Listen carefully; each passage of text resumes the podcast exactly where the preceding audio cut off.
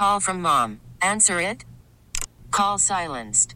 Instacart knows nothing gets between you and the game. That's why they make ordering from your couch easy. Stock up today and get all your groceries for the week delivered in as fast as 30 minutes without missing a minute of the game. You have 47 new voicemails. Download the app to get free delivery on your first three orders while supplies last. Minimum $10 per order. Additional terms apply. I'm so looking forward to this call, Crazy Ralph. The floor is yours, sir. Yes, I got nothing but friggin' love for you, Mark, because I'll tell you what, you hit the nail on the head. We got a child running our football program right now. He's like a little boy in a candy store. Somebody's giving him the keys to daddy's car. He's running it right into the ground. Look at this moron he got to be our defensive coordinator. That guy's secondary couldn't cover a bed with a sheet.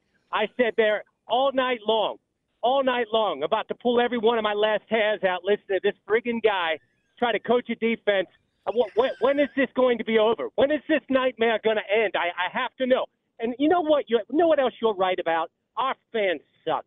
I'm so tired of getting online and getting on Facebook and going to these these articles where they're trying to pay tribute to the greatest college football coach in the history of college football, Stephen O. Spurrier, the greatest coach we ever had. We had to get him from Florida to teach us how to win, and we got morons in our freaking fan base that run this guy down. Every time there's an article posted about him, it drives me nuts.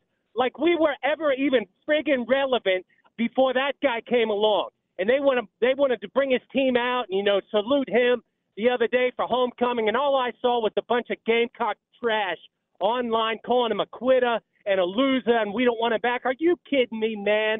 The best memories I ever have as, as a Gamecock fan are because of that guy. I'm more upset at our fan base at the way they treat the great head ball coach than I could ever be at you for you guys just doing what I expected to happen for us to have a chance to win and then crap the bed in the end. So congratulations to you, Mark. Congratulations to Napier. I'm out, brother. We get it. Attention spans just aren't what they used to be heads in social media and eyes on Netflix. But what do people do with their ears?